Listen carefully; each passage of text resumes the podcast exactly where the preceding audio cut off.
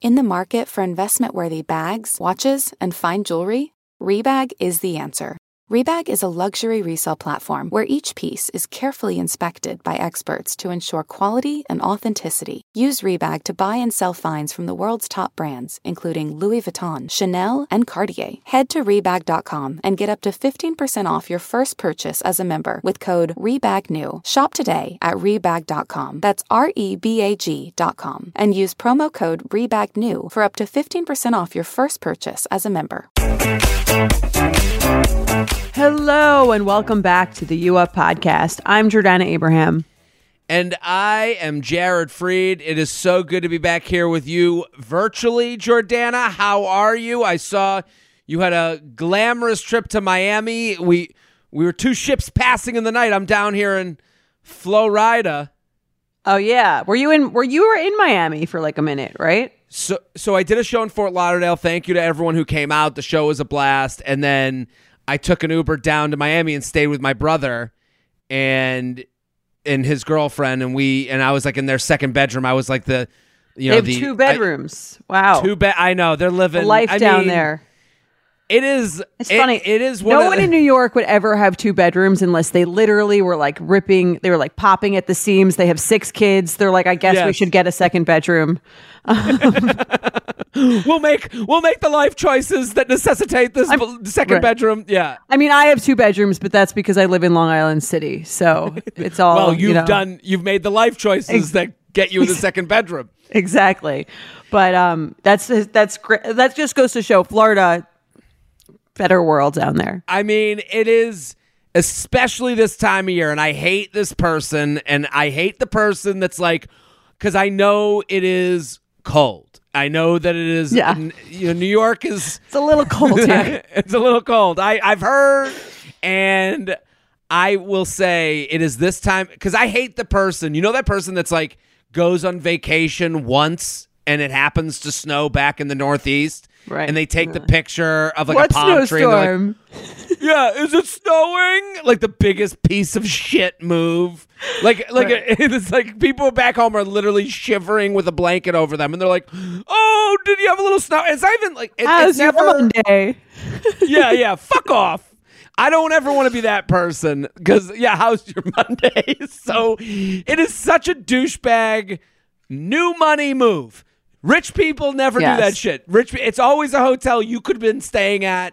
So it is even more annoying. It's not even like show anything. No. I feel like old money doesn't show anything. Yeah. No, old money don't show its hand. They literally that's what makes it more annoying because it'll be like the Marriott will be tagged. It's like I could have fucking stayed there. Shut the fuck up. You know, like it's not.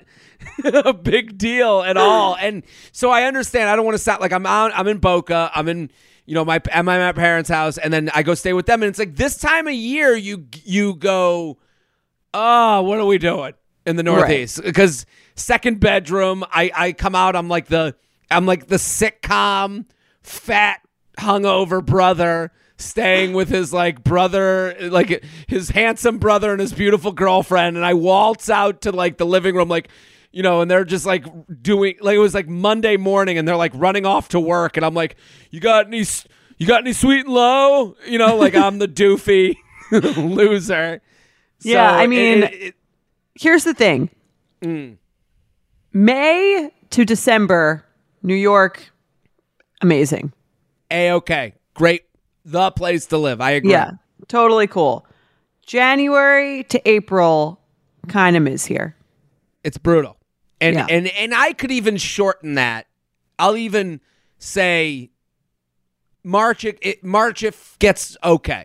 Can sometimes you still get the snowstorms, and you're like, I thought it was like, and then it's like, you know what I mean? March is kind of... It hits you in a different way. You're like, I thought we were done with this. Right. It's already been months of this. I'm like very over it, and it's the first day of spring, and it's snowing. Yeah. That happens sometimes. That happens every now and again. And then it goes the other way in the fall where you're like, is it cold? It's cold, and then the next day is summer.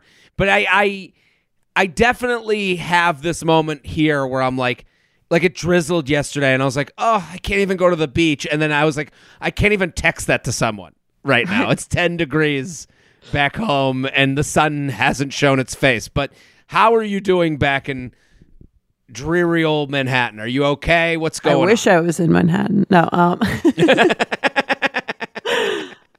Poor man's Manhattan. I don't think you're ever going to be part of the Long Island City Tourism Bureau. Exactly. Jordana. Yeah, I feel bad because I'll get an angry DM. Some people love it here. Like, fine. Good for you. Yes. And I live here, so I can talk shit about it, okay? I'm not a passing visitor. Exactly.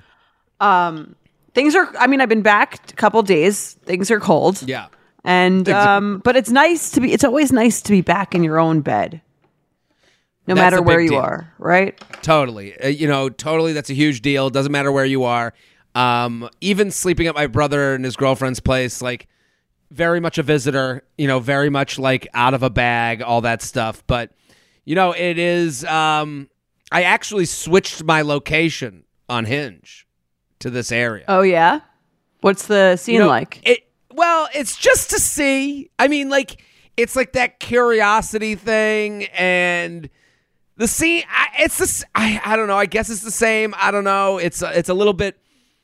It is one of those things where if someone's out there getting disappointed with dating apps in general, like it is not about you at all. Like there is someone on the other side.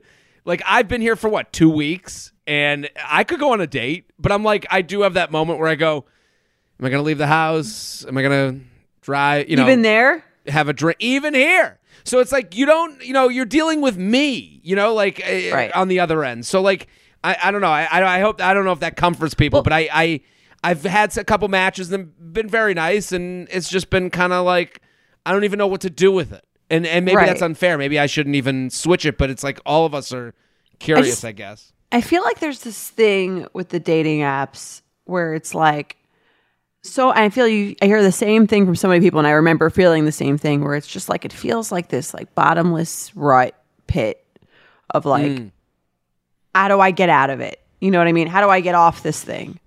Like, yeah, I'll say from being back on it and having been away from it, like you and I are more in touch with these things than most people have to be. Like we think about, our job is to think about these things. Right. And I try to think of an answer to this question, because I feel like this question that comes up probably in Q&As to you and me and in emails that we see, where it's like, I just don't know how to like get like the apps don't seem to be working. How do I like get out of this? And it's a really hard question to ask, because it's like, how do I get what I want without using the tool that everyone says just go on that? Well, that's the thing. I've thought about this a lot, actually. It's the easiest thing to use and the worst tool to use. So it's like the Phillips head is right at your fingertips, but you'd really want the power drill. And it's like, the easiest thing is not the best thing. The app is actually the worst way to meet people. I've been thinking about this a lot, because I'm like, it's just there.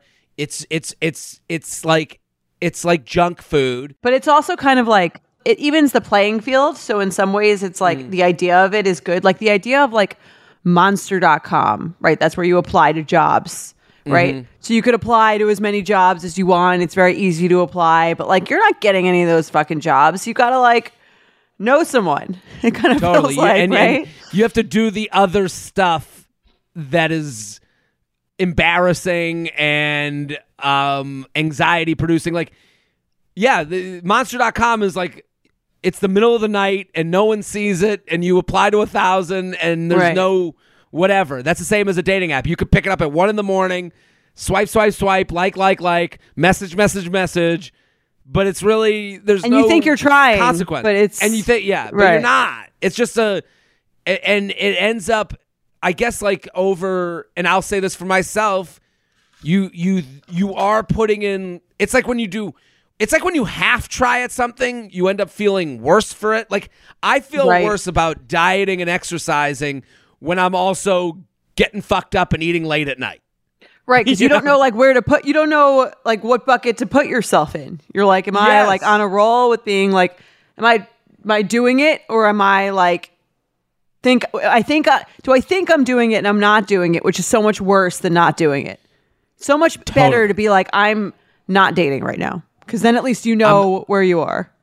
I've had those like moments of like, do I just delete, start fresh, get out of this world? And I've had those moments, and you go, I'm kind of hooked on these French fries, you know, like right. I'm kind of hooked on the dopamine that it does. It has infiltrated my Twitter, Instagram, TikTok, Facebook dating app. You know, it's infiltrated that merry-go-round of mine.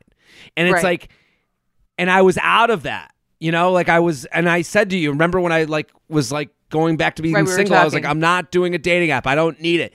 And it's just like, and now it's in the circle, and I'm like, what am I even doing on this thing? And even though I'm on it, and I also think dating apps are wins and losses, which is so hard. Like, you either get the match or you don't get the match. You either talk to someone and it turns into a date, or it doesn't, and this person doesn't want a date. I don't know. It's like, it's so black and white when really things like, and it can only lead to misery, highest of highs, lowest of lows, you know? Right. So what is your, as someone in it, what do you feel like is like, obviously, like, what do you feel like would be a helpful thing for, that you found? Anything? There's no hope. We're all gonna die. Just to end this little intro positively, potentially. Yeah, I guess the positive way to go about it. I think the negativity is what produces the positivity. Like, I really do believe, like me talking about this, when I hear back from people being like, I know it's annoying, like that kind of makes me feel better. Okay. I also think like I do stand by the idea of like, you know. One of our recent You Up with Benefits, where you could subscribe on Apple, $3 a month, no ads. You get them a day early. We do two additional podcasts a month. Our last recent episode is How to Set Jared Up. The setup, I mean, is the king, but the reason it's the best is because it's the hardest.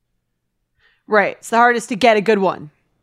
It's the hardest to get a good setup, to have someone set you up properly. It's hard for someone to have someone that they're thinking of right away for you. Right. But the setup is the best. It's the most fruitful as far as like numbers game is. Like for every 10 people your friends set you up with, I would think that that's going to work out in a better way than every 10 matches you get on a dating app. So I would say like I've been thinking a lot about that, like, you know, meeting people in that natural market type of way, but also understanding that that's a longer road, and maybe chill out, maybe, you know, not worry about it as much. But I do think like this is the time of year people worried about it. Like, I do understand, like, you know, no one wants to leave their couch. There's less distractions. There's less distractions. You're right.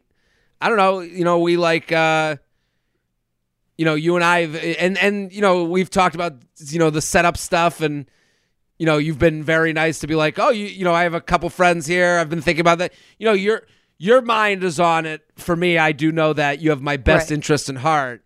But it also is one of those things where you go, that's you know, you don't want to like keep shaking the same trees. And I understand that there's people out there that like have friends that have like tried the past.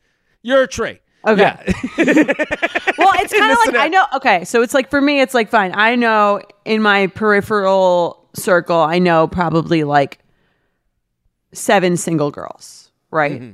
And what I do when any kind of man becomes single or any kind of woman becomes single is I think about those people and would any of them align with each other. And but here's the thing before you go into this, because I think what people need to hear is like your friends aren't not thinking of you. Like I do think I would rather you go through this thought process than not.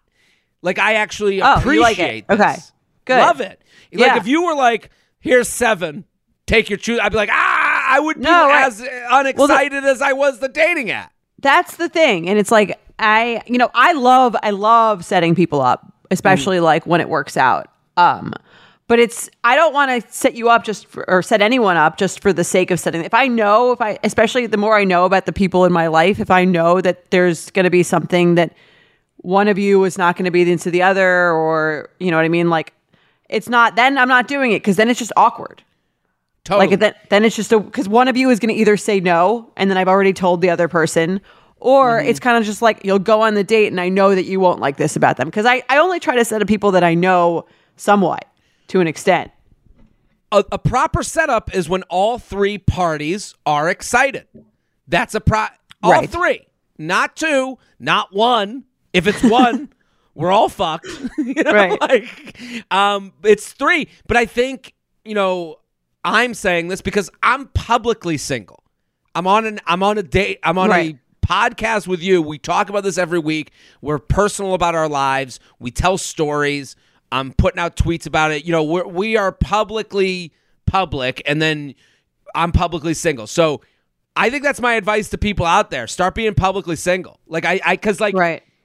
Jordana, you're doing the math for me, which I know you're doing as a friend, but I also don't have to ask you to do that. So I think there's a lot of people out there that are like, all my friends are married. None of them are setting me up, and they can get down on that. But I think like they are thinking of you. They are. And I think that's they're definitely. I think we're definitely thinking, or at least I am. But I think that there are a lot of people who, or would, even if they it hadn't come to mind. If you say like, "Hey, do you know anyone?" Mm-hmm. I think that's how. I mean, when I met Mike, I said to my friend had a new boyfriend. I said, "Do you know anyone?" Mm. And he set me up with someone else before Mike, that wasn't that into me. And then he set me up with Mike. Yeah, and then he set me up with Mike, and it was like I'm saying, but he didn't just naturally be like, he wasn't naturally like, who can I set this girl up with? It was kind of like I said, like, do you have any friends? Like, I think that's a good thing for people to hear. This is publicly single season. This is not. You know, you can be privately single in the summer. Easy to be privately single in the summer.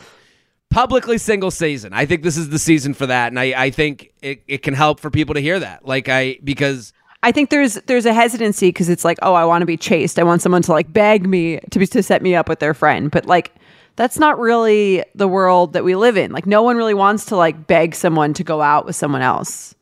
No, not at all. And I mean, I think that's an old school way to think too. I think you're right. That's like just not of the times. I think if we think of like millennials, let's think of our generation. Like, we like to Google. We like when something is served to us. Oh, this is something you would like. If you bought this, you might like this. Right.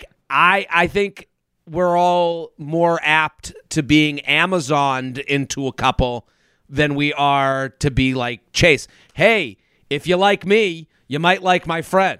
That right. Like, I think that's the type of like, I think we get more excited by that and kind of like, you know, the algorithm. You know, like I've been referring to the algorithm as father algorithm because I pray to it every day.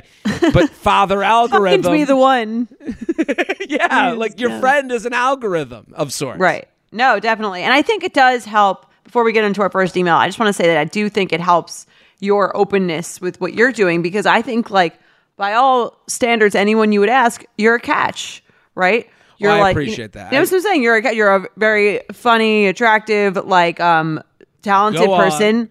No. But I'm saying like if you as Jared and you have 250,000 Instagram followers and you have a huge following and most of them are women, if you are having trouble, you know, like, or if you kind of seem to sometimes be struggling with apps or dating, I think that like that's saying it's not about being good or bad or not be, you know what I mean? It feels like it's not a measure of your worth.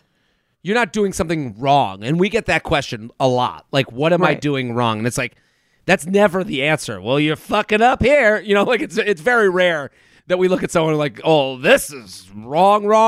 There is no wrong. You know, like, is there anything else going on at Betches that people should know about? You know, we've got the UUp crew. I've seen a ton of pictures of people wearing that. Get it. Shopbetches.com. Just go to the UUp section. It's so comfy. It's great. I'll be wearing it all winter in the 18-degree New York weather, and I'm sure you'll be wearing it when you come back. I have it tied around my waist every day in case it gets a little cool. I'm going to come back on Sunday. I don't know. I could do Boca. I mean, legit, like my mom walks into restaurants and goes, freezing! Like I can only do that for so long. You know, like I can only, but I'm coming back on Sunday, the Sunday before this comes out, and then I'm gonna be in West Nyack, New York. Come on out. I'm there for a lot of shows, so come on out. And then Philadelphia, love Philly, fill those shows up. And then I'm going to LA. I'm get back to the good weather. Oxnard, California, Brea, California, Los Angeles, California. So I'm coming. That's the first week of February. And then I'm in Sacramento and then Hartford. And then after Hartford is the worst date of the year. Oh, wow. My birthday, February 20th. We're coming up on it. The anniversary of the worst date of the year. Of the most awkward but yet real conversation of our podcast. We have to replay that on the 21st. We're going to put it out again. Yes. San Francisco. And then I'm in San Francisco, Pittsburgh, Omaha, JaredFreed.com, JaredFreed.com for tickets. What are you doing for your birthday? No plan as of yet. I don't know. Since you dubbed it the worst day of the year, I just have a coffin out and I light candles. You should have a party. Reinvent the day as the non-worst day of the year. Maybe I'll do that. A big party. You guys will be invited. We'll do a whole thing. I think we should. That would be fun. You only turned 37? Oh, you had to remind me. Sorry. No, yeah, 37. You only turned 37 once. It's a big one. That's right. This is a big one. You guys know I'm a huge fan of Skims, and with warmer weather coming up, I recently tried out one of their t-shirts. Skims makes the best basics and foundations, so it's no surprise that it's the best fitting tee I've ever worn. Finding the perfect t-shirt can be such a challenge, whether it's the fit or the quality, but with Skims, they make the most flattering shirts for everyone. Honestly, I love pretty much everything Skims makes, but I really love their t-shirts. They're like form-fitting, and they make my body just look that much smoother. I have the soft, smoothing, seamless t-shirt in Onyx. It has amazing versatility. It is literally a must-have for a spring wardrobe. They're stretchy, they're flattering. You can dress it up or dress it down, and you don't have to worry about compromising style or comfort. I also have the cotton jersey t-shirt in marble, and it's really just changed the game for me. It's taking the regular t-shirt, it's leveling it up. There's no stretched collars or hems, and it literally fits like a dream. Skims t-shirts are made with innovative technology while always keeping style and comfort in mind. From crop silhouettes to long-sleeve layering tees, Skims has something for every fit and every body. Shop the Skims t-shirt shop at skims.com, now available in sizes extra, extra small to 4X. If you haven't yet, be sure to let them know I sent you. After you place your order, select podcast in the survey and select you up in the drop-down menu that follows. What are we talking about today, Jordana? Okay. We're talking about dating a sober person. You ever dated a sober person? No, I haven't. But I would, in theory, in my head. Have you? I would. I've been the sober person. I've been on like the date. Is that like 2 weeks in January? Yes. Not to like, yeah. Not to make it a big deal, but like I have been on the date as the person who. There was one day that I was hungover and I didn't have a drink and I was the sober. I don't know if that's the thing. I just had a water. That person really got duped. You know, now looking back. Yeah, I think you're sober. But have you, so you've never dated the sober person, but you've been the sober person. Yeah, I've never dated a sober person, but I mean, we're going to speak for them now, which is okay. It's to the best of our abilities. The best of our ability. All right, let me read the email. Go for it. Hi, J&J, love the pod, and so does the group chat. That's great. Love it. I recently moved from a big city on the East Coast to the Midwest for work. Of course, just about everything here is a huge culture shock. What I didn't expect is how many people list no alcohol on Hinge, as in they don't drink. A guy who listed not drinking asked me out for drinks via an app a few months ago. I felt so awkward being the only one getting a drink on the date that I panic insisted to pay for the evening. The second date, we got sushi and water and then never spoke again. LOL. The thing is, I'm not even a big drinker. I'm not one to have a glass of wine at the end of the day or a drink at home alone. My dad doesn't drink, and I feel fine going home and crushing martinis with my sister for the holidays. It's like saying my dad doesn't drink, but I'm good binge drinking with my sister. Okay. Yeah. I'm okay being a drunk mess in front of my dad. Right. Yeah. Adjacent. I'm faced again with two more matches I would like to go on a date with who do not drink per their profile. I'm clearly holiday a drink in at least two. I'm clearly holding a drink a drink in at least two of my photos, so I'm assuming it wouldn't be a problem to them that I drink. It seems that for all of these matches, it is not in response to a previous problem, but a personal choice of another variety. Whatever the reason, I'm totally cool with it, but I don't know how to navigate the situation like a mature adult, which I think I am in other aspects of dating thanks to you, and not feel awkward ordering a drink. Plus, this really kills my usual text me if you want to get a drink line to get off the apps. It's one of those things that 10 dates from now I wouldn't even think twice about, but in the short game seems like a huge deal. J&J, please tell me, what's a girl to do? Do I ask about it or just ignore it? Should I try to avoid alcohol activities until I feel more comfortable with them? Am I just massively overthinking this? Cheers. Dry for not just January. It's a great email. Totally get it. It's funny that, like, when I read this email, there's a lot of, like, lessons to be learned for someone not dating.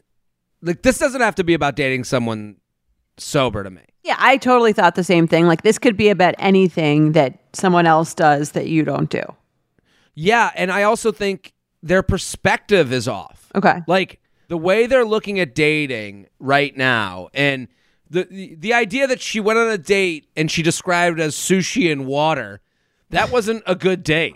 You know, like no one walks away from a good date. It's like, yeah, we got sushi and water. Like, that's not the memorable part. Right. Right. No, and I agree. So that alone. He's blaming it on the drinking. Yeah. Right. And it's like, it's not the drinking. It's like, you don't need a drink to be social. Just like she said in this, I don't need a drink to be social, which is I'm going to buy her at her word, because she even says, like, I'm not a big drinker. Like, it's not even a big deal to me. Like, why? So I think what she's doing, you know, when this other thing comes up, it's this weird, but not weird, this very human thing where you're like, it must be that. Well, it's like, no, right. It's that you're not the match. Yeah. No, I could agree with that. I mean, here's the thing. I think that, like, if you're not a big drinker and you don't mind dating someone who doesn't drink, I do think if you go on the date, you shouldn't drink, or like you don't need to drink. Oh, really? To me. Like, that's how I think I would think of it, because like I don't think it's fun to drink by myself personally. I'm with you as well, but I kind of thought about this as like, if you ordered, like, ordering meat. Well, let's say you're with someone who's a vegetarian and you are not. Let's change it. I would order meat. And yeah. I'd be like, but I also, yeah, I would order meat, I guess, but that's a little different than like me getting like slurring. If you're going on a date and getting hammered, well, that's not really the goal of a date either. I guess if you go on a date and you have one drink because you enjoy just having a drink, then yeah, that's fine. And you could still be compatible. But if you're like, I don't know, to me, I just wouldn't find it to be that much fun to have a drink alone. Don't you think, I agree. Listen, don't you think that's a responsibility of the person that doesn't drink? Like, if I was like, hey, let's go do something, and they were like, just let you know I don't drink, I don't mind. It's like, to me, to go back to the ordering thing, like if I was like ordering a soup that was normally on the menu, if I was like, yeah, I'll have the clam chowder, and they're like, we're out of clam chowder, I wouldn't be like, oh, I'm sorry for even asking for that. Like, it would be up to them to tell me there's no clam chowder and here are some other options. Right. Okay. Like I think, and to me, when I read this, she wrote like to me, it's like not her problem. Like, to me, it's her solution. Like, if you're willing to go out with someone who doesn't drink and then they do nothing to assure you, to figure out kind of a different plan. I see what you're saying. Right. There's a point where you go, am I really attracted to someone who like kind of left me out to dry? So you're saying if you're the sober person going out, you should sort of like, when you get there, be like, by the way, I'm not drinking, but totally cool if you are. Like, I'm totally fine with it. I don't want to say should, because I don't know what it's like to be sober. I can understand that some of this, like, I mean, I would assume that this conversation would happen over the dating app. And if it's not, then this isn't. Sounds like it's not.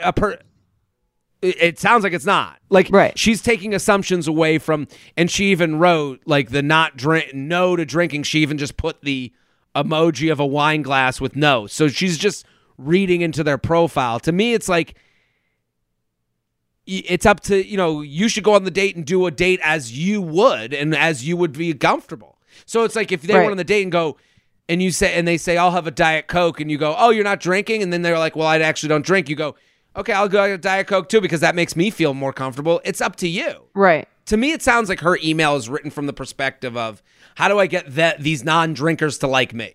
Right.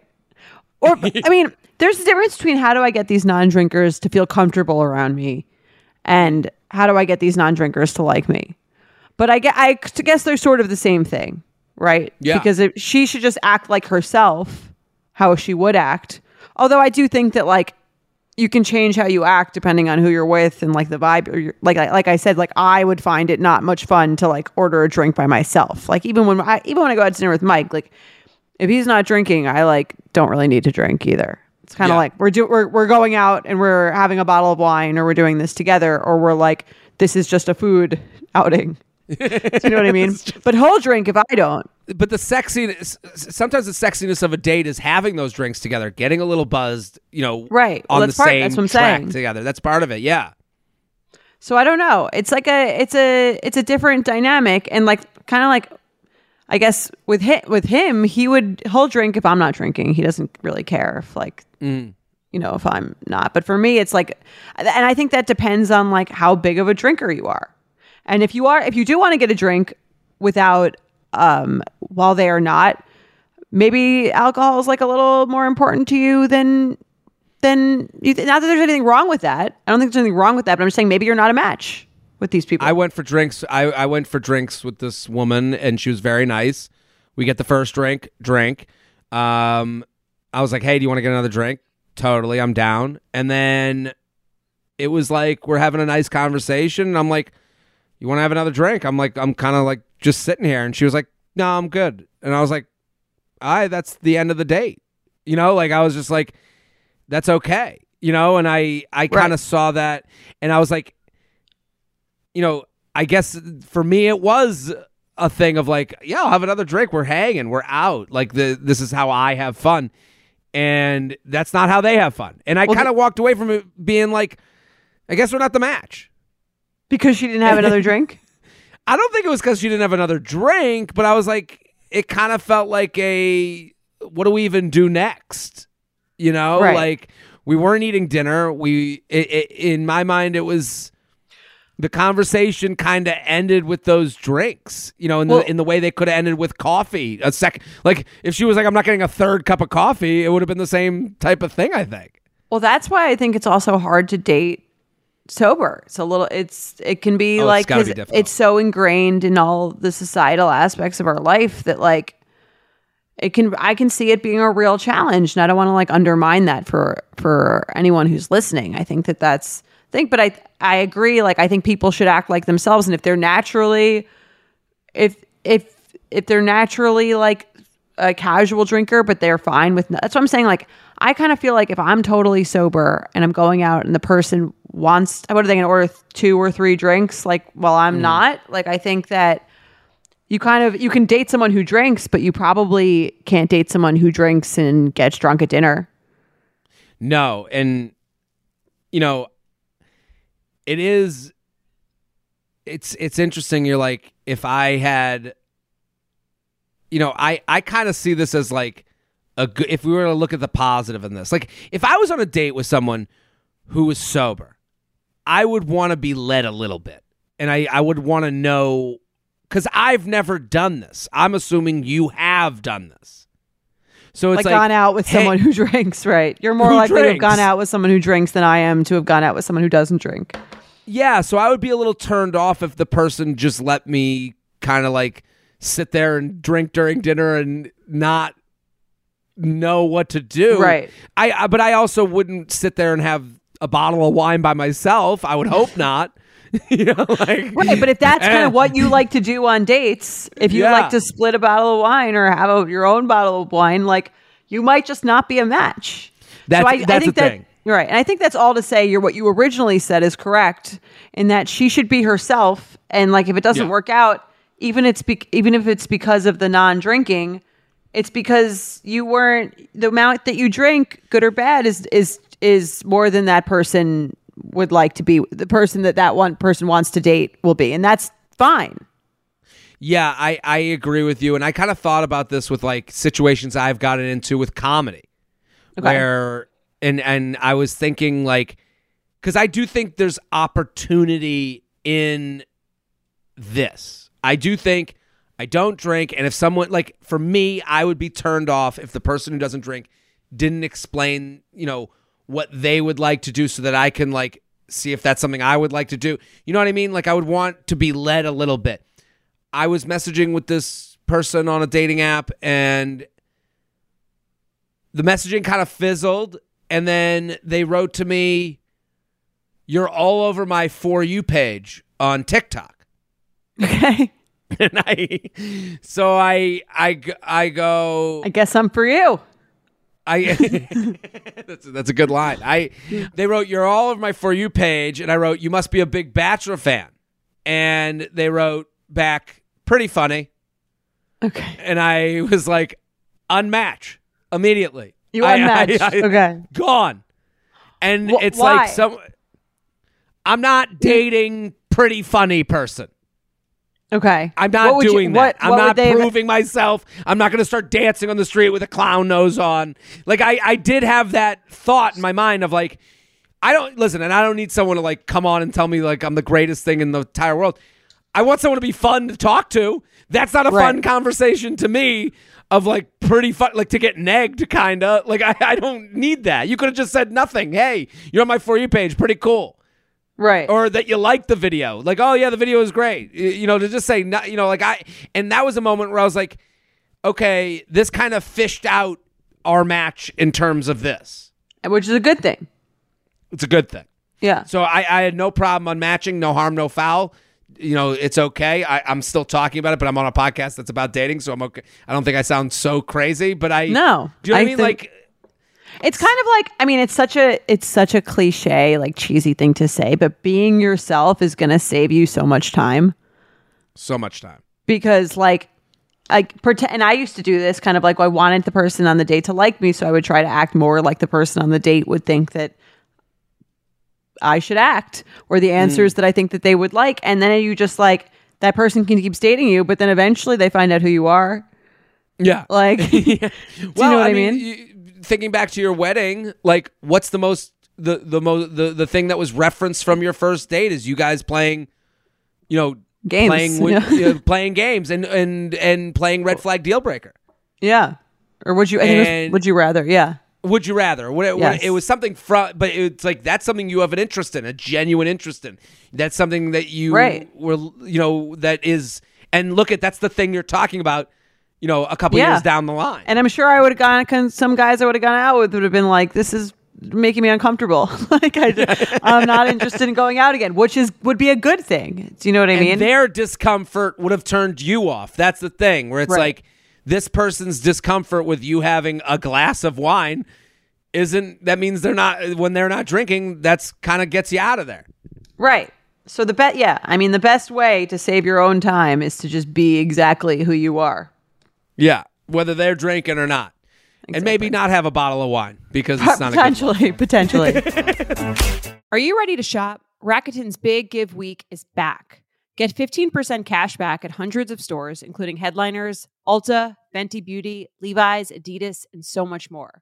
Seriously, the list seems endless. Rakuten is how the in-the-know shoppers get the best savings. They shop the brands they love and earn cash back on top of deals. During Big Give Week, May 6th to May 13th, the cash back rates are even bigger. Personally, I'll be shopping for beauty and apparel. You can save on everything you need for summer, like clothing, outdoor gear, and travel. You know I love to find the best deals while I'm shopping. And trust me, Rakuten is the hack to save money while shopping. Rakuten is the most rewarding way to shop and save because members can earn cash back on everything they buy. Rakuten is a shopping platform that partners with over 3,500 stores across every category like beauty, clothing, electronics, travel, and dining. And this week only, you're going to get the best deals ever. Membership is free, and when you sign up and shop today, you can get an extra 10% cash back boost. That's an extra 10% cash back on top of the 15% cash back. You won't see higher cash back rates than these. Go to Rakuten.com or download the Rakuten app. Rakuten. Shoppers get it. Let's do some awkward sex. You ready? Let's do it.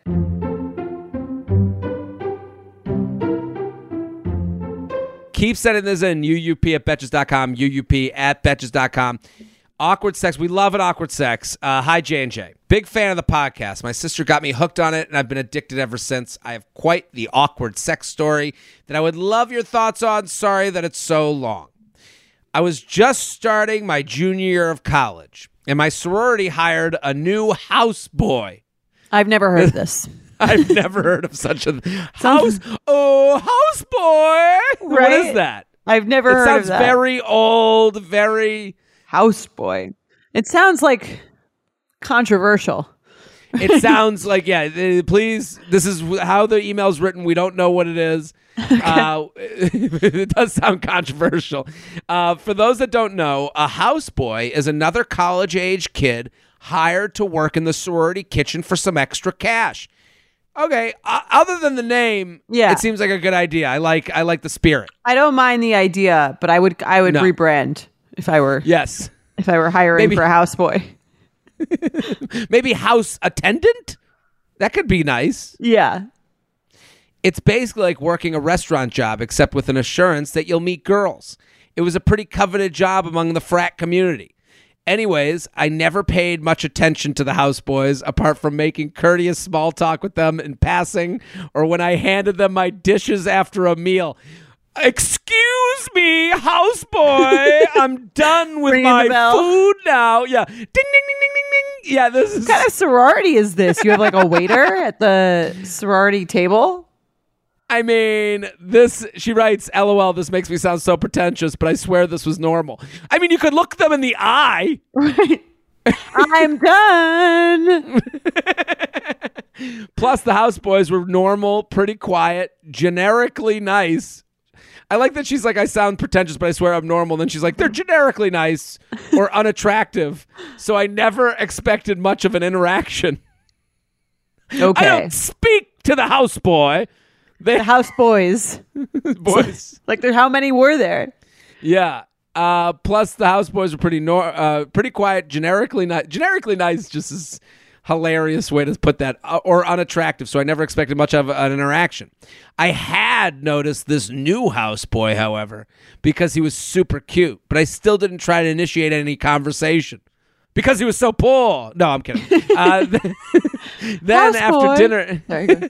Then after dinner on his first night working, he came up to me and was like, "Hey, what's your name?" And she's like, "Don't speak to me." No, I'm kidding. Don't look me in the eye. Right? And made really sincere eye contact. I mean, that's hilarious. I answered, and then somehow we got into a 20-minute long conversation. But what could we have in common? Me and a commoner. Sounds like Aladdin. Right? I learned he was a forestry major. He's cleaning plates, and now he's talking to the ladies. I learned he was a forestry major 1 year younger than me and from California. He was very charming and eventually asked me out to a party. I accepted, gave him my number, and then ran upstairs to tell my friends. Guys, I mean, this is slumming it. He's wearing American Eagle. Isn't it cute? Amazing. This is Dirty Dancing, like the redux. Like, this is the remake of Dirty Dancing. Basically, yeah. Right? Yes. I learned he was... That's okay, true. So I accepted, gave him my number, then ran upstairs to tell my friends. We ended up hooking up for about 3 months and having an absolute blast. He was really chill, fit, outdoorsy, kind, had sexy tattoos. Oh my God, this is Dirty Dancing. What's the song from Dirty Dancing? It's Time of My Life. Had the time of my life, and I never had a dirty dish again. And he would pick them up. I choose truth, and I owe it all to you. I wasn't looking for anything serious, but was down to keep it. It was a very quick transition. Very good. I wasn't looking for anything serious, but was down to keep it going as long as it was fun. We kept things pretty casual, but everyone in my sorority obviously knew that we were hooking up, so I'm not sure if that was actually casual. Ha ha. I think that's still casual. Your friends aren't there. Like, what are you getting married? Like, what are they, assholes? You don't have to lie to your friends for something to be casual. Sounds like a very... I can't believe I told them I was hooking up with the pool. The week before we left for winter break, I went over to his house and we started hooking up. It was getting steamy, and right as he was about to insert, he pulled away, ran to his window, and pulled back the curtain very dramatically. He stared up the sky and yelled, "Fuck!" I turned towards him super confused and asked what's wrong. He said, "It looks like a full moon," and then proceeded to open up his phone and check some celestial app that confirmed it was 100% full moon, not slightly waxing or waning or whatever the fuck. So I just sat there and said, yeah, it's also a Tuesday." Then he came back over and said, "I can't have sex on a full moon." I burst out laughing, thinking it was a joke. His expression didn't lighten. It actually soured a bit, as if I offended him. He turned around, pointed to an intricate temple tattoo on his upper back, and said, "When I got this tattoo in Thailand from a monk, he told me it came with 10 commandments I cannot break." I paused, finally understanding he was serious. "Like what?" I asked. He replied, "Oh, you know, like I can't eat meat on a full moon. I can't have sex on a full moon. I can't kill someone on a full moon, etc." I stifled a laugh so strongly I thought I was going to fart. That's a beautiful line. What a line. As if you can kill someone any other day and it's fine. Anyways, it dawned on me, pun intended, that he was not going to budge. So he came back over to the bed and we tied and untied and retied shoelaces until his boner went away. What the fuck kind of strategy is that, by the way? I have never heard of such a thing. That's very weird. That is a very high school boner strategy, because I can understand you're bending over to tie your shoes and untie your shoes, so it gives you time to relax. I do understand the thought behind it as a boner-having man. To distract yourself from, like, sexual thoughts, you're saying? Also, maybe, like... Well, when you tie your shoes, you're bending over, so your penis is blocked. The bunching of the pants can allow for you to have a boner while tying shoes, and then doing the task and undoing it and doing it is kind of taking your mind off. I think that's... Okay. Actually, it doesn't seem like a bad idea. Not a bad idea. Not something I would like tell my, it's for other uses. Like, okay, you know how they say like all technology. What's the best way to do it? To get it to go down. To get it to go down. I mean, this is a pretty good strategy. That's what I'm saying. I mean, I would usually just sit and wait it out, I guess. Okay. I mean, I'm not. This guy's trying to speed it up. I guess if you're trying to speed along the process, I get it. I left promptly because I was in such disbelief. When I got back home, I texted him goodnight and that I'd see him after the break. We exchanged some random pleasantries over the week, but he basically ghosted me when we came back to school, even though he was still our houseboy. Awkward, LOL. Now he's avoiding you. Ooh. Do you think his comment was real and things just fizzled because I didn't take his tattoo rules seriously? Or was he trying to come up with an excuse to break things off with me? Thanks. Cock blocked by a space rock. I love that name. I would say he probably ended it because he didn't like being laughed at. Right? Interesting.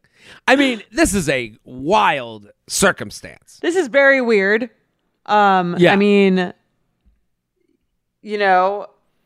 I've never heard of it, but I could also see it being like kind of like a college phase thing. Like, oh, I'm very into like a Thai, like religious whatever.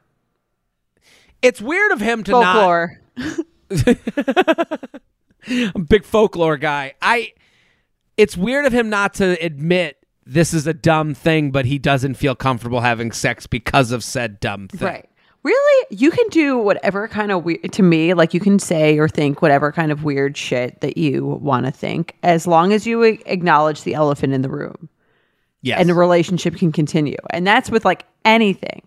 Like all you have to say is, I know it's weird, but, or I know it's irrational, but, and then everyone feels at ease.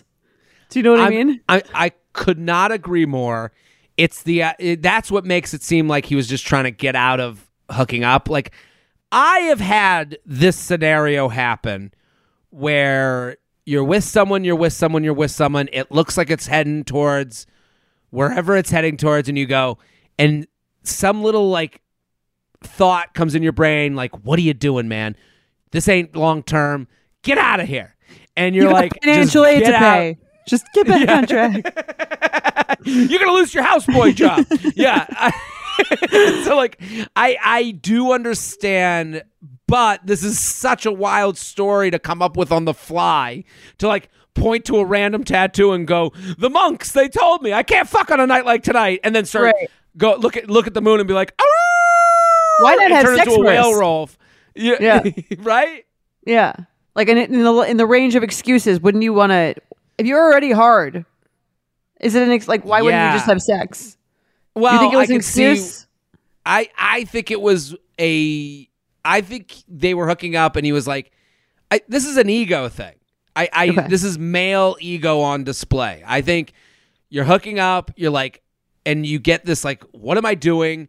I'm leading this person along, even though she's writing. Listen." I trust everything she says in the email, but she's probably like, we've been sleeping together for this long. Every time we sleep together, I'm signing on to sleep together again. Winter break's coming up. If we don't sleep together tonight, it's long enough for me to like kind of ghost this and get away with it. And that's what he did. It's very immature, very ego-filled, but that's kind of where I'm thinking he went. There's so much more manipulation than I would have suspected involved in this. Yeah. They get creative when they want to not be the bad guy. Right? Like that's the most. It's like, why don't you channel this energy into planning a date? Yeah, right? Or explain to someone that you like, but you don't want to date them anymore. Right. Like you could have put this into a text. I just like the idea that like it's so hard for a man to just like put a lot of thought into like a birthday or anniversary, but they're like, okay, I want to stop sleeping with this person. I know what I'll do. I'll channel the Thai monk with the special tree. Yeah, I'll get a tattoo. I'll figure out a way to like create a story around it. Yeah, I think also it's like horniness. Like he's horny. This person is down. He's attracted to them, but he's like. Every time, it could be when they hook up, he feels bad afterwards. And he's like, I'm not going to feel bad again. Fuck this. The moon, like, right. I don't know. It feels like a last ditch effort. And usually when things end badly, it's a buildup of like other decisions in the past. So this feels like it was like a buildup to me. Yeah, I could agree with that. I would say, I would call this Nobody Puts Houseboy in the Corner. And I just came up with that because of your Dirty Dancing reference. I love it. I had Cinderella Man because he kind of left like Cinderella. Okay. The Curse of the Full Moon. The Werewolf Walk. Dirty Dancing Disaster. I like that. And then... because I think this is kind of him blowing up and figuring out a way out of this hookup situation, the houseboy ploy. Oh, I like that one. That's the best one. Yes. I do think this happens in only to guys. Because I think I've never felt that. I think this, and I think men would agree that there's a thing where you're like, we're having casual, but I like it's casual, but this can't, and I don't want this casual thing anymore, but I have this casual. So why would I ever turn it down? Now I'm trying to think of like, who's been doing this to me in the past. Like, have you ever had like a weird, just like, and he left out of nowhere? I'm sure I have. I'm going to think about that. And then tell you next week. Okay. Because now I'm going to be like, continued. Now I'm assessing all of my, all of the people who I feel like made me break up with myself. I'll think about it. This isn't even a breakup with yourself. It's more like you're in bed and you're like, this is it. And then you go, I can't. We got to go. I got to go. Yes. I just remembered. There was a guy. I feel like who told me some very weird fucked up story about himself like right after we had sex. And that was like, kind of the end. That's the way to get out. Like he was trying to turn me off. Yes. I can't. And then that's really funny. Wow, that's what he was doing. Maybe. I think he told me some story about like some girl that like, I don't know. It was weird. He was talking about some other girl after we like slept together, but like a weird story about her on like a fake pregnancy. And you're like, why are you telling me this now? Right. Like, yes. This is a weird it was, like, time. In bed post. That, wow. I should text him and tell him I know what he was up to.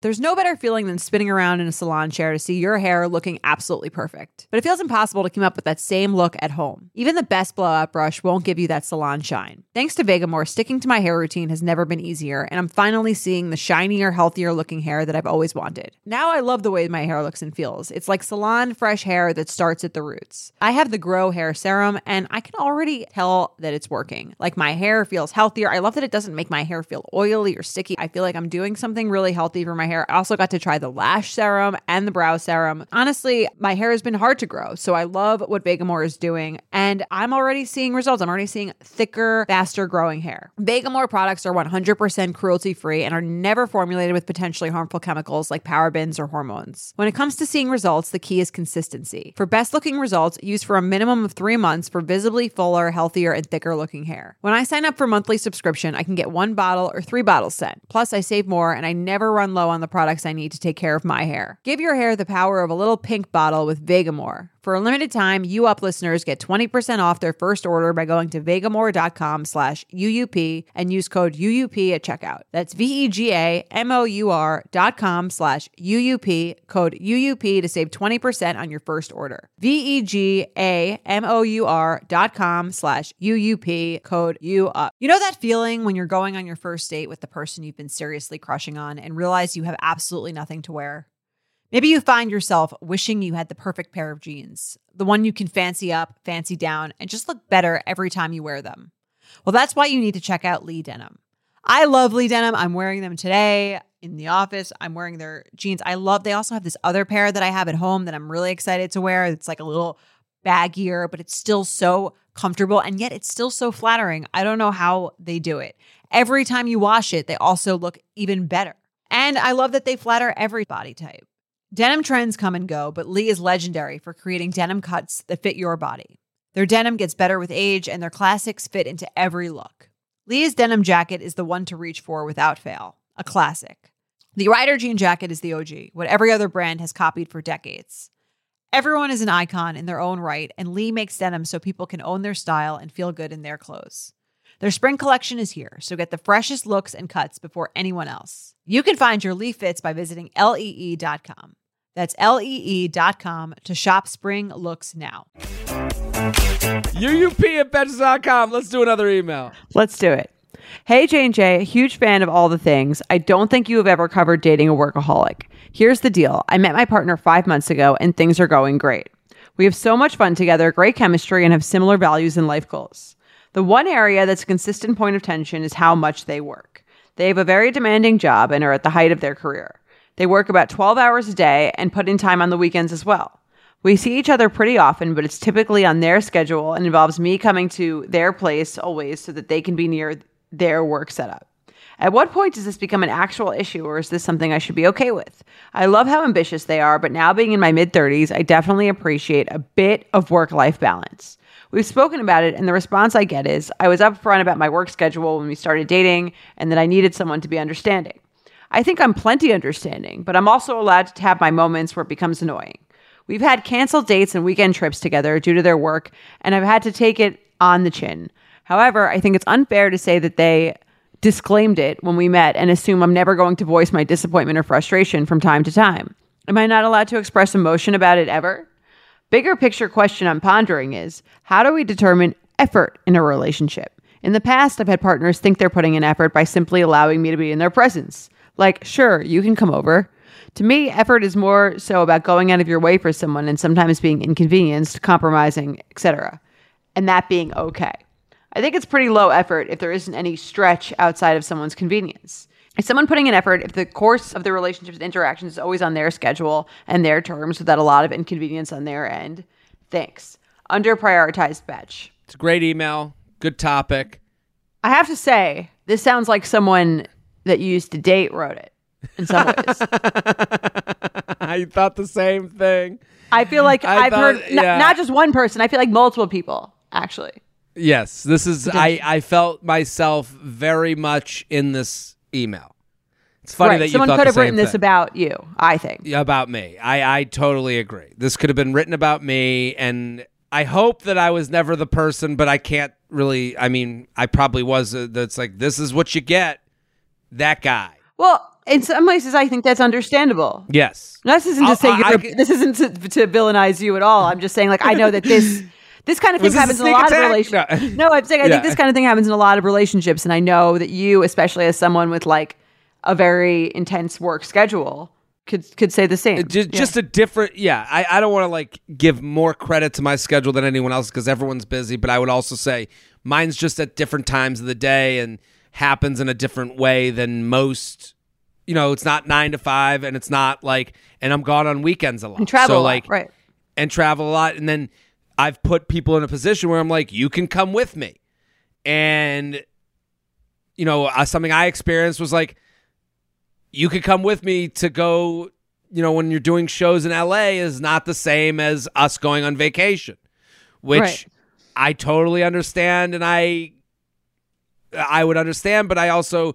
It's very hard. And I would say I can speak from the guy's point of view on this a lot as far as what frustrates me in the position of being accused as the workaholic. Okay. Like I can say that like this person's email like triggered me in some sense because I'm like, there's a lot of things here where I'm like, then fucking leave. Like because I don't mean to sound harsh, but I wrote down, do you feel part of their life or an accessory to their life? You know, and that, how do you feel? Because you're saying under prioritized batch is how you sign off, which I get that, but it's like, if you feel under prioritized in your relationship, then goodbye. Right. Well, yeah, I think that's a horrible thing to feel.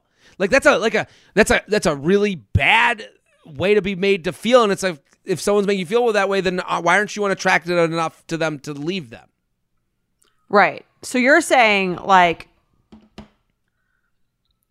I think it's. I mean, I say what she's saying. Like, I'm okay with the idea that this person works a lot, but I want them to still try or to show me that like that they care.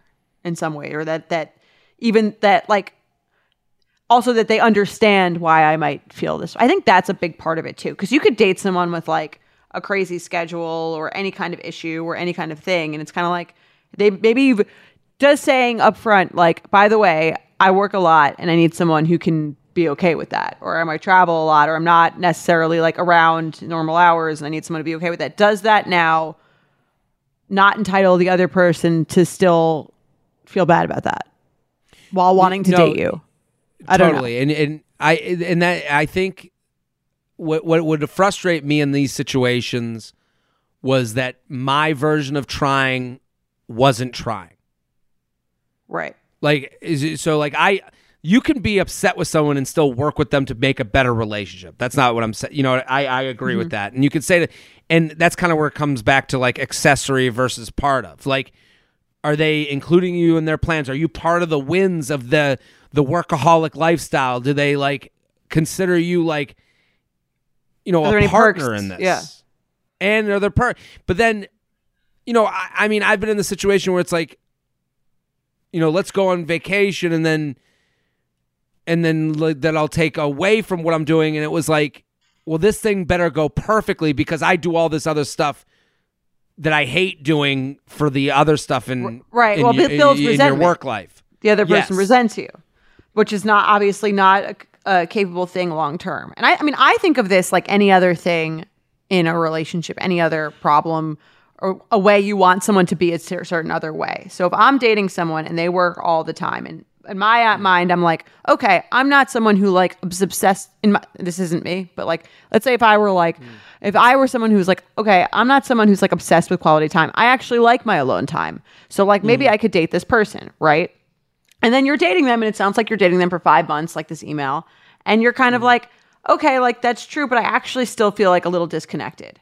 So I think then what you have to do is say on your side, like, okay, what would make me feel like, what's my ideal? And then what am I like, okay with bare minimum? And the other person has to do that too. Like, what's their ideal? And then what are they okay with bare minimum? And if the two of you have such, if are somewhere close to each other on that like bare minimum situation, then I think it could potentially work out. But if your bare minimum and their bare minimum are still very far away, then it's not going to work.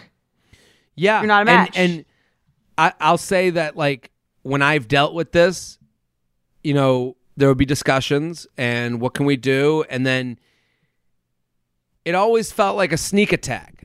You know what I mean? Like where I thought I was trying and doing the right things and then thought I was like up front with everything. And then you get to like whatever, you know, now you're spending the time together and the time is being judged on a scale of the other things that you made them do or that you didn't do in the relationship. And in that scenario, I go, I like this ain't maybe isn't the match. Even when it's right, because if it's not fun, even when you're doing the thing, like even when you're doing the thing that they want, it's still not, it doesn't feel good. And I can understand like the other side of it too, where you're like, your expectations are so much higher because you've been resenting this person for so long that you're like, okay, this is what's gonna, in your mind, you're like, okay, this trip is gonna like, it's going to like make me feel better. Like this trip is going to show that they care. And then you become hypersensitive to everything that's done and not done. And you're like, and it's not really a good way to live. No. And yeah, I it's very hard. I wish I had a better answer other than sounding like kind of the bad guy in this scenario, because like, and you know, I personally, you know, me working a lot didn't like my situation was always different than like a lawyer. Like if you're dating a lawyer, there's like A plus B becomes C. Like you can say like, okay, I'm going to deal with it, you know, in these years. And everyone knows that a lawyer has like a certain schedule too, kind of certain schedule. And also like a certain expectation of like, you know, gonna make a certain amount of money based on or have a lifestyle, you know what I mean? Like and I'm not saying that this person's like, I'm not saying to people like deal with a workaholic because you could have two houses. Like I'm not saying that, but there's like the hard part I think in some cases is like when you sign up for this workaholic lifestyle, you have to be okay with the person and that lifestyle other than like what that could turn into in the future, because it might not. Right. You're saying like when you're saying that, you're saying like you can't look at it as a means to an end necessarily. Yeah. And because I kind of have to be with it like that indefinitely. Yeah. Because I'm personalizing it because I'm like, you know, and I have the work-life balance. I've been like, it's been like my 2022 kind of goal is to be better at this stuff. And I'm still, I mean, we're a weekend. I'm not doing so great. But I work too hard. I care too much. That's right. No, but it's true. I mean, like I could see it being very difficult for you to date someone who, one, did not like their own independent alone time. And, that would be very hard. And two, that didn't understand that you were not going to be around that much.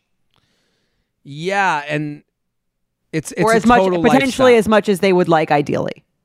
Ideally. And I kind of get in my head about that, I mean, my struggles, I think, with dating now have a lot to do with that, where you're like, I can't even promise date 2. Why would I go on date 1? You kind of get down that road of like, so that's why I'm trying to work on like the work-life balance to make sure, you know, take my question with you off a week. Is it because it's so easy to take this personally? And is it ever like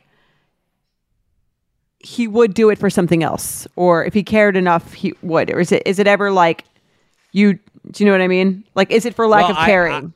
I have that thought in my own mind. You know, that's my. that's where I get like frustrated with myself, because I'm like, you know, this is such like a Jewish mom thing, like ringing in my ear, where I'm like, you got time to have a drink, don't you?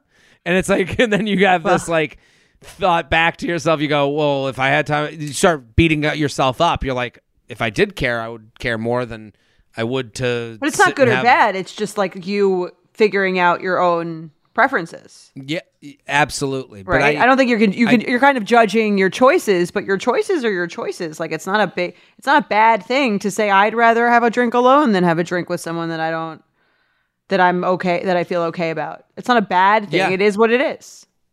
Yeah, you're right. That's a kinder way to look at it than I do. Which is, you know, and well, you're judging yourself, but sure.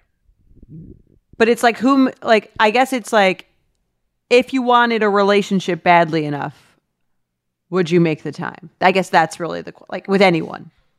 Yeah, and I think I would. But then I also think like, you know, there's a lot of things that like have happened for comedy, and I do think back and I'm like, if I had my foot off the pedal, this opportunity wouldn't have happened. You wouldn't have done this. You wouldn't have gone this. I remember like, you know, the Comedy Cellar, like what, you know, to get into the Comedy Cellar, you have to be recommended by two comedians. And there was a Saturday night, and this is years ago, that I wasn't booked at all. And I was like, really upset with myself. I was like, how you've been doing it this long, you're not even booked on a Saturday night, you fucking loser. And so I got out of bed and I that's went. Exactly how girls who want to date on a Saturday, sitting home alone on Saturday night feel. That's how you don't even, yeah, right. And then I got out of bed and I went to to Stand Up New York on the Upper West Side, because like that was a club that was nice to me, and I was like, maybe someone won't show up and they'll be like, you can go on. And I went. And I remember there was a comic named Lenny Marcus who's hilarious.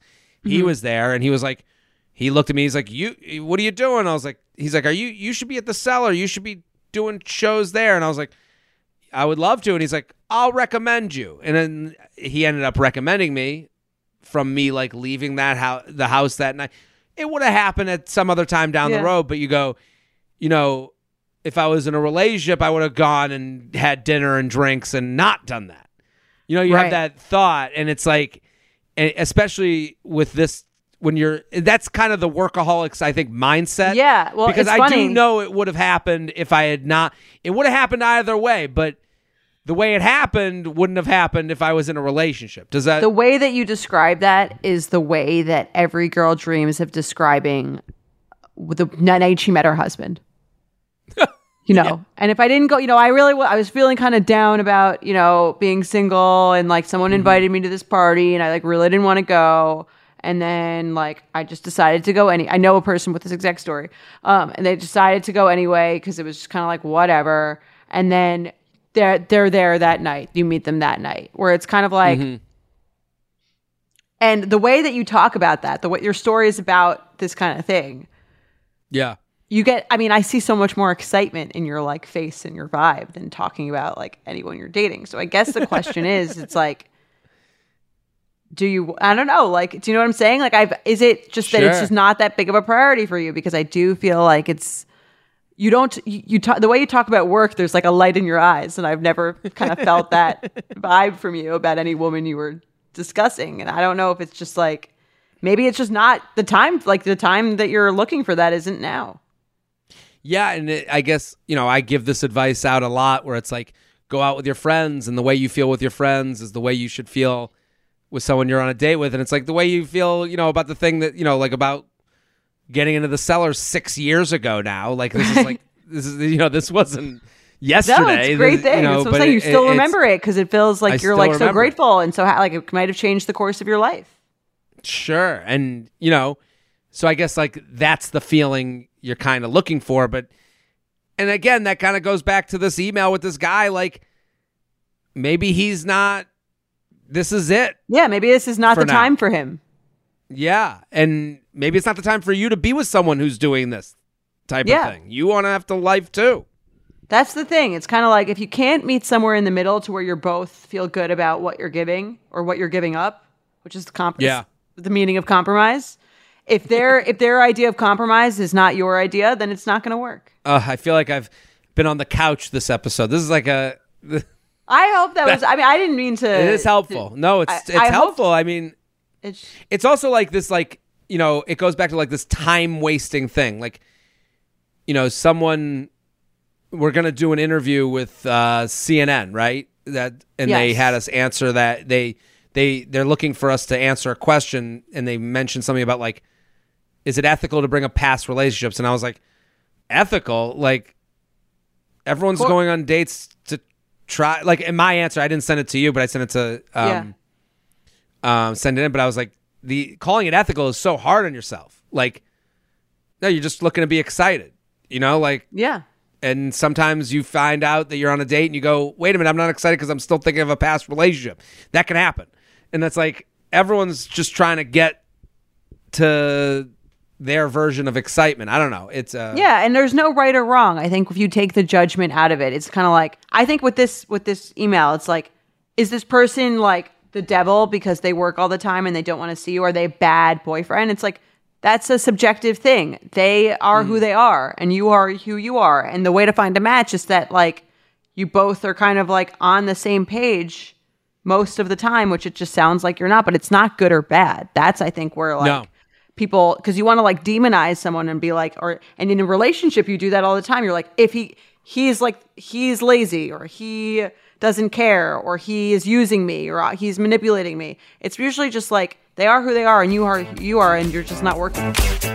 Have you ever felt that fast fashion ick, but can't always afford the super high-end stuff? I have a solution for you. Nuuly. Nuuly has everything you need to bring your closet up to speed for the season without breaking the bank. Free your closet of impulse purchases and skip the buyer's remorse by renting instead. Nuuly is a subscription clothing rental service. For just $98 a month, you get your choice of any 6 styles each month. You choose whatever you want to rent for whatever you have going on. It's totally up to you. Access to thousands of styles from more than 400 brands. There's no fees, late fees, damage fees, or fees to pause or cancel. So it's no big deal if you lose a button, spill something, or you just need to take a break. They have inclusive sizing up to 5X, as well as petite and maternity. Get fast, free shipping and returns and professional cleaning in Nuuly's state-of-the-art laundering facility. No laundry for you to worry about. And you always have the option to buy what you love, for sometimes up to 75% off. Nuuly is a great value at $98 a month for any 6 styles, but right now you can get $20 off your first month of Nuuly when you sign up with the code UUP20. Just go to NUULY.com, that's Nuuly with 2 U's, and enter the code UUP20 and sign up to get $20 off your first month. That's NUULY.com, Nuuly with 2 U's, with code UUP20. Nuuly subscription clothing rental. Change your clothes. This episode is brought to you by Visit Williamsburg. In Williamsburg, Virginia, there's never too much of a good thing. Whether you're a foodie, a golfer, a history buff, a shopaholic, an outdoor enthusiast, or a thrill seeker, you'll find what you came for here and more. So ask yourself, what is it you want? Discover Williamsburg and plan your trip at visitwilliamsburg.com. Let's play some games. Let's do it.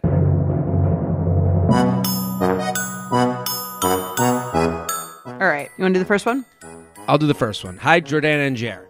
I've got a red flag deal breaker for you. It's about a guy I dated about 2 years ago. So my brother was getting married, and we were staying with my parents at an Airbnb in the town where little bro was getting married. The guy I was dating, let's call him Jack, was a bit, how do you put it, crunchy granola. He's got his flip-flops on. He's got his hemp sweatshirt. Cargo shorts. Cargos. Friday night was the rehearsal dinner, which my parents put on. Super fun. Afterwards, we had a bunch of leftovers to bring back with us. Meat, veggies, bread, potatoes, all that. Yum. Jack made a comment to me at one point and said, sometimes it's hard for me to enjoy events like this because I can't help but think about all the food waste. All the food waste. What a downer after the rehearsal dinner. I don't think you guys would get along.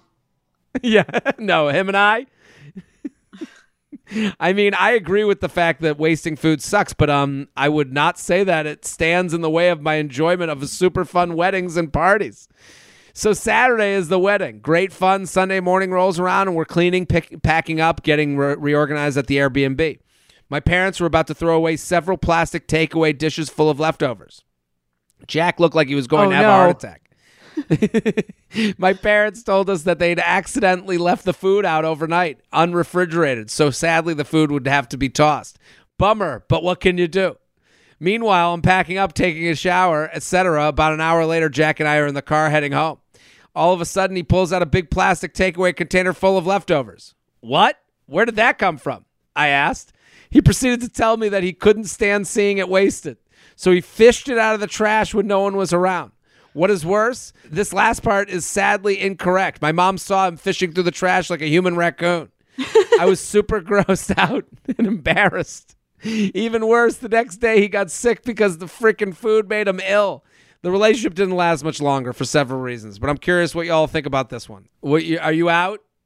Yeah, I would be out. I mean, that's just embarrassing, I think. Also, like, this person is obviously has some sort of complex or like lives in very extremes. And I couldn't be able to be with someone who lives in like that type of extreme. I mean, it's rude. It's absolutely rude to bring your... Listen, if you're into not, you know, if you hate food waste, that's okay. But at a wedding, that's when you're bringing it up. At the rehearsal dinner, when the parents are putting you up in the Airbnb, it's rude. Right. Like, shut the fuck up. I agree. Yeah. I mean, if I'm going to be honest, it's a deal breaker for me to bring home leftovers from the rehearsal dinner. What the fuck are you bringing those home for? Were there his? Who was bringing leftovers home? The family. That's weird too. Now that I think about that. That's weird too. That's also weird. I'm breaking up with both of them. I don't know. The family's cheaper. It's like cheap and cheaper. Yeah. I don't need breakfast. I'll just have the food that was sitting out last night. That's how you know. Think about that. I think about the lowest point of my like disgustingness, like college phase, and it's like when you'd eat the leftover pizza that was like out from the night before, the morning after when you're hungover. I mean, so many times I did that past college too. Don't get me wrong. I mean, these when I heard still look okay. Yeah, why not? Just a few hours. Yeah, I imagine doing that at someone else's like house in there. Oh, that's gross. From the garbage. That's disgusting. Mean, it is deal breaker for him for bringing it up. That's more the deal breaker for me. Is like you have to put your like your moral. You know, whatever on this whole thing. Superiority. Yeah. You know, you can feel however you feel, but you're at a group event. And then deal breaker for her parents bringing home food from the rehearsal dinner. Where the fuck is this going? Like, what are you going to do with this food? Like, how good is rehearsal dinner food? I guess still weird. Still weird. Okay. Never mind. Yeah. Let's do another. They're like, I paid for it. Bring it. I'll be like, come on. I have 78 plastic containers. Possible. The boyfriend's just having a heart attack in the corner. Yeah, they used the plastic. Too many plastic straws for my take-home drink. I have this turtle I need to murder outside. Anyone exactly. Hi, Jane J. Love the way you both approach dating issues with nuance, so I would love your perspective on if the lie my boyfriend told is a red flag or deal breaker. My boyfriend had a tumultuous relationship with one of his exes who keeps reinitiating conversation with him, and she recently texted him, "Hey, how's it going?" To which I asked him to simply not reply. He agreed, and when I asked him about this again 2 weeks later, he told me showed me his phone, which showed no further communication. However, my intuition was telling me that he was not being honest, and for peace of mind, I asked him to show me the conversation on his laptop as well. This sounds like unhealthy. I mean, turns out he deleted the messages. She blames it on intuition. It's you know so us funny. Women. Yeah, I mean, it's so funny. Just like how every person in this situation is acting dysfunctionally at every point. Like all of them. I actually think he's the least dysfunctional of the two, but go on. Fucking investigator. He turns out he deleted the messages on his phone and actually did reply. His iMessage from his laptop showed that he responded, "Hey, I'm not trying to be sketchy. I'm still with my girlfriend." And she responded saying she wasn't trying to be sketchy. She just wanted to catch up, to which he stopped responding at that point. I asked him why he deleted his responses on his phone and texted her back when I asked him not to, and he said he knew she would just keep texting if he didn't shut it down. Part of me wants to end this relationship since he acted in a way that he knew would hurt my feelings, and then he tried to cover it up. But the other part of me feels crazy for ending what is otherwise a great relationship over a text that was ultimately inconsequential. If you have any thoughts on the situations, I would love to hear. Sincerely, Lie Detector. Well, I mean, she has trust issues. Yeah. I mean, she has trust issues. He lies, and they're not a good match. Well, do you think he lies? Because, like, to me, his I understand where he's coming from. I don't like that he wrote, "I'm still with my girlfriend." It's like saying, I'm still at the bank. It's like, you plan on leaving. Like, I don't like the "I'm still with" answer, even though it's like, that's not fair. That fucked up, but it's kind of, to me, shows like he's saying like, "I'm still here. I'll text you when I'm not with my girlfriend." There's like a little bit of that, like, I'm not, he's like sort of half shutting it down thing, but it's kind of like she doesn't trust him. Sounds like she has sort of a reason to not trust him, but also, like, I think her distrust of him feeds into him lying more. Like, he didn't think she'd be okay with that interaction. He's like scared of her a little bit. Yes, that's why I empathize with him, but I think you're right. The "I'm still with my girlfriend" is like, yeah, we're still going, and I'll let you know when I'm out of this thing. It does have that vibe to it. Doesn't hit right. I will say his lie is because I just think when you say to someone, "I don't want you to text your ex," there's two ways to say it. It makes me feel bad when you text your ex. Right. Figure out how to end it. Or it's, "Do not text your ex." And let me see your laptop. Let me see your computer. Let me see your laptop. You know, those are two different, very similar but not the same. Like, if you said to him, "Figure out how to end this because it makes me feel bad, or I have to end this relationship," that's a more powerful, confident position. Right. And it's also like he's going to do it for the right reasons, as opposed to, like, now he's like answering to his teacher gave him an assignment, and he's trying to like figure out how to do it in a way that was going to keep him out of trouble on both ends, as opposed to like, "It makes me feel bad when she texts you and I feel insecure about our relationship." Like, that's a different, real, vulnerable conversation, as opposed to like, "Don't answer." Yeah, because then she has to like kind of wait for the next, or she just has to move on from it and trust him, which she was never going to do.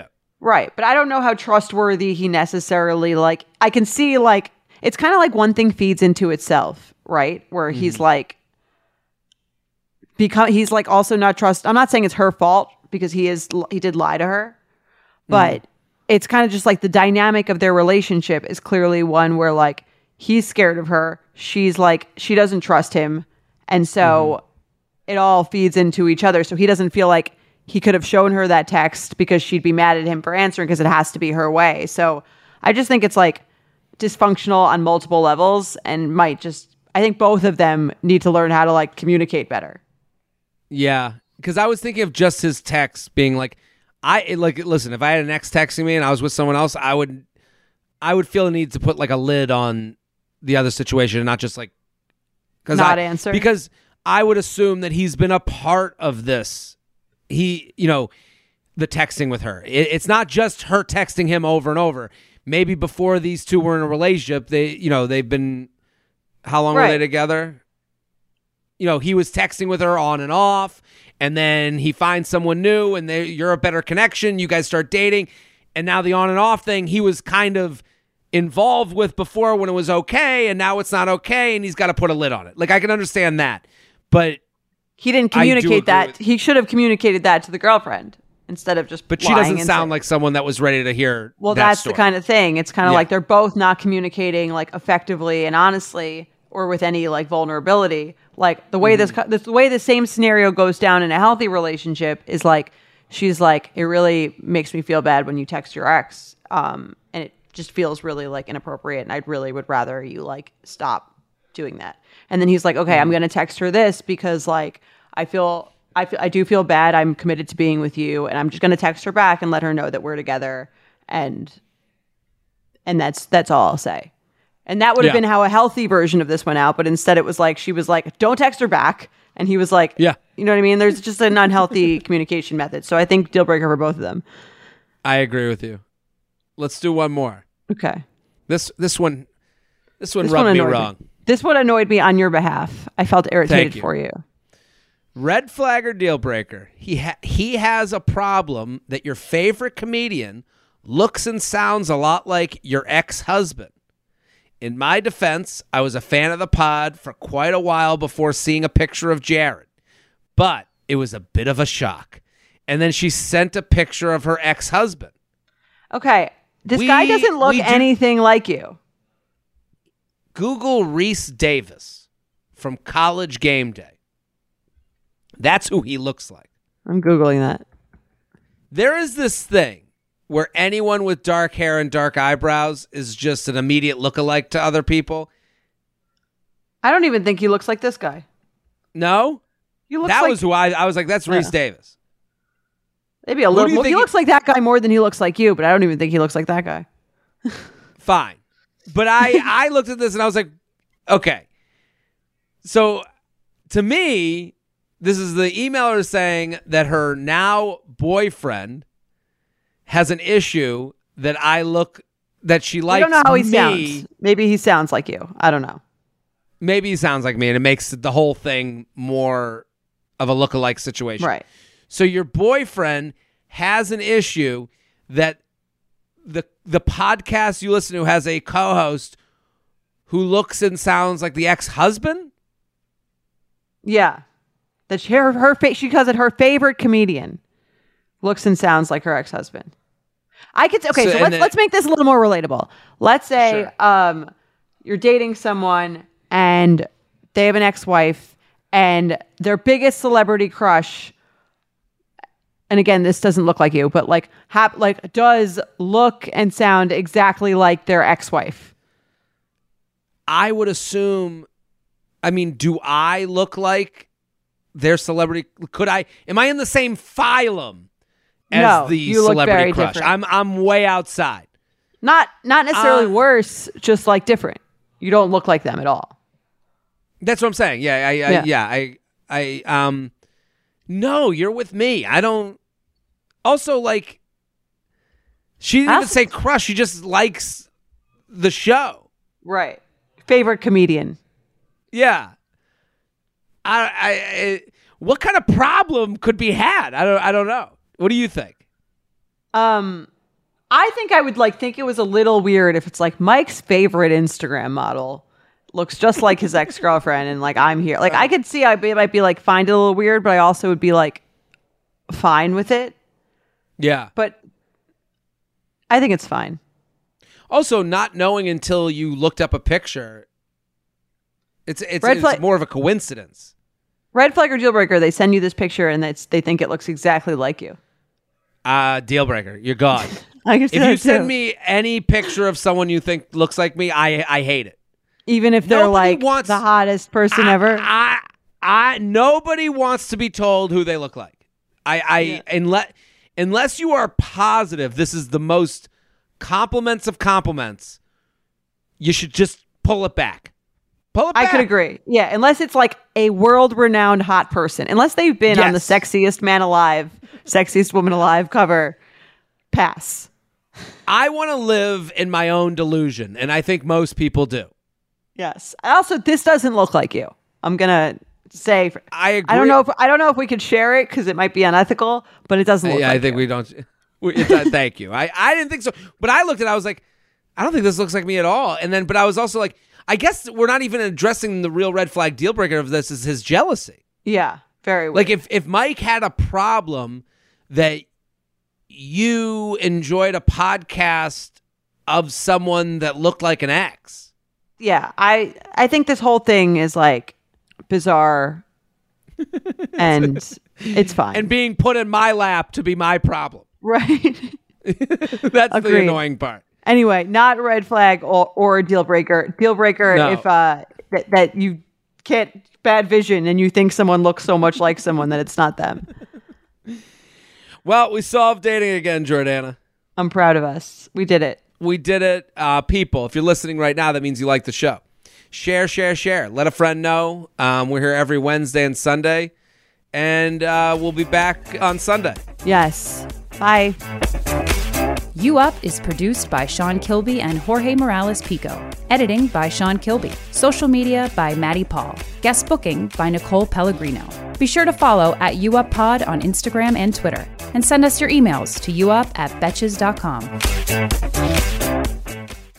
Thank you to our sponsor, Netflix. Bridgerton is back. And dearest gentle readers, you will not want to miss this chapter. Longtime friends Colin Bridgerton and Penelope Featherington find themselves in quite the precarious situation. The wallflower is ready to bloom, but she needs Colin's help to find a marriage match. Will these friends defy expectations to find true love? And will Penelope's secret identity as Lady Whistledown destroy any chance she may have at love? You shall have to watch and see. Watch part 1 of Bridgerton, only on Netflix, May 16th. Betches.